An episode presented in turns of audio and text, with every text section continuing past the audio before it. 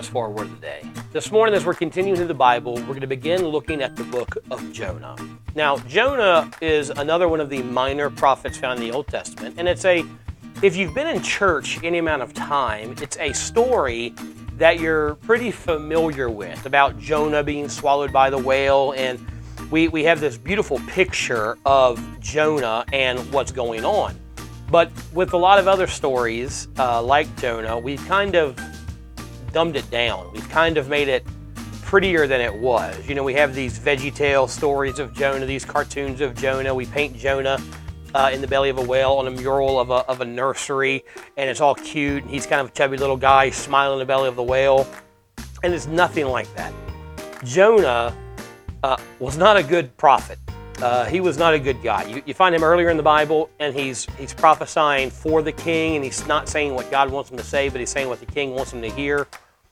Uh, Jonah's got some some racist tendencies in him. Jonah is not a character to emulate, and he, he's a pretty terrible prophet of God. Now he does get redemption in the end, and we know that because Jonah is the author of the book of Jonah, and so he wrote these things about himself. But look how the story starts in verse one.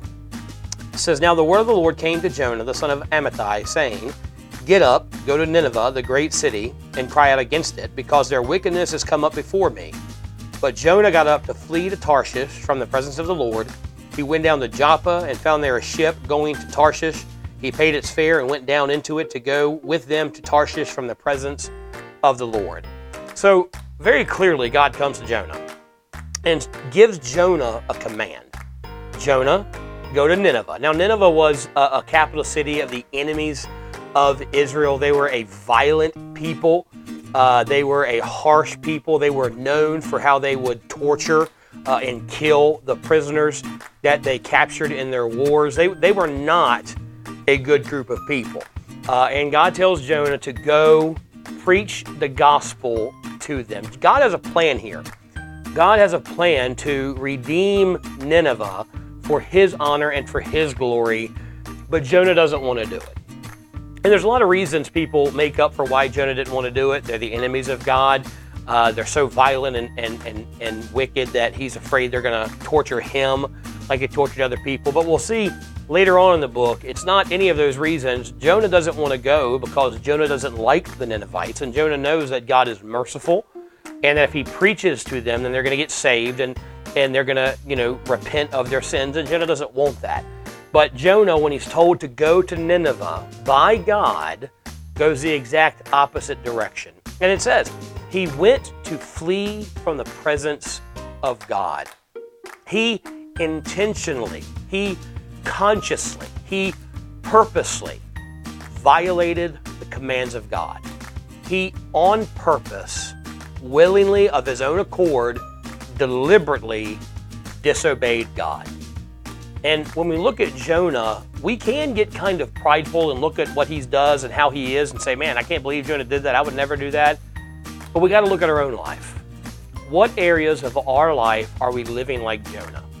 What commands that God has given us are we intentionally violating because we don't want to obey God?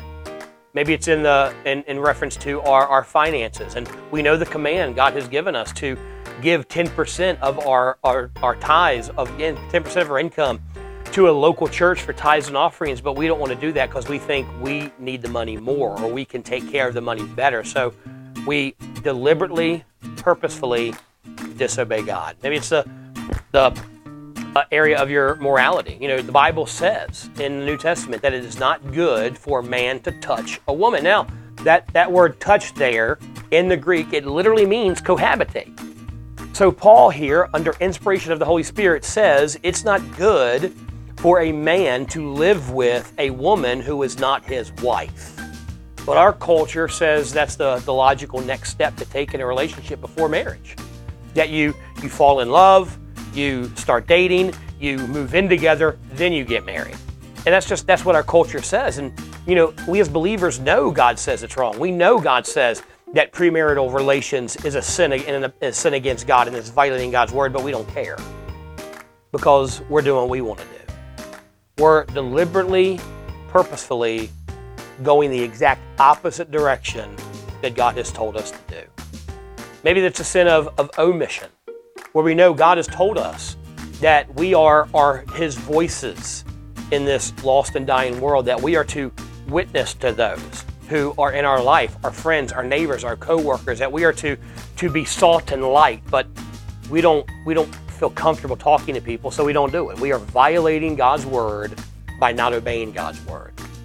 Where God tells us to love our neighbor as ourselves, love our, our atheist neighbor, our Muslim neighbor, our homeless neighbor, our drug addicted neighbor, our gay neighbor. We're to love every single one of them like God loves us. But we don't do it because we don't like their lifestyle. We are violating God's word. We are being a Jonah. God says do one thing, we go the exact opposite direction.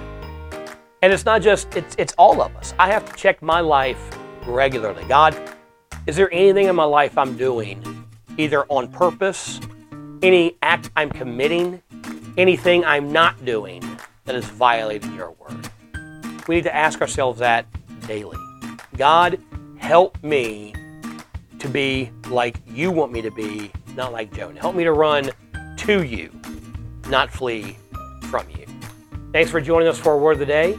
Be sure to be back here tomorrow as we continue through the Bible. Have a blessed day.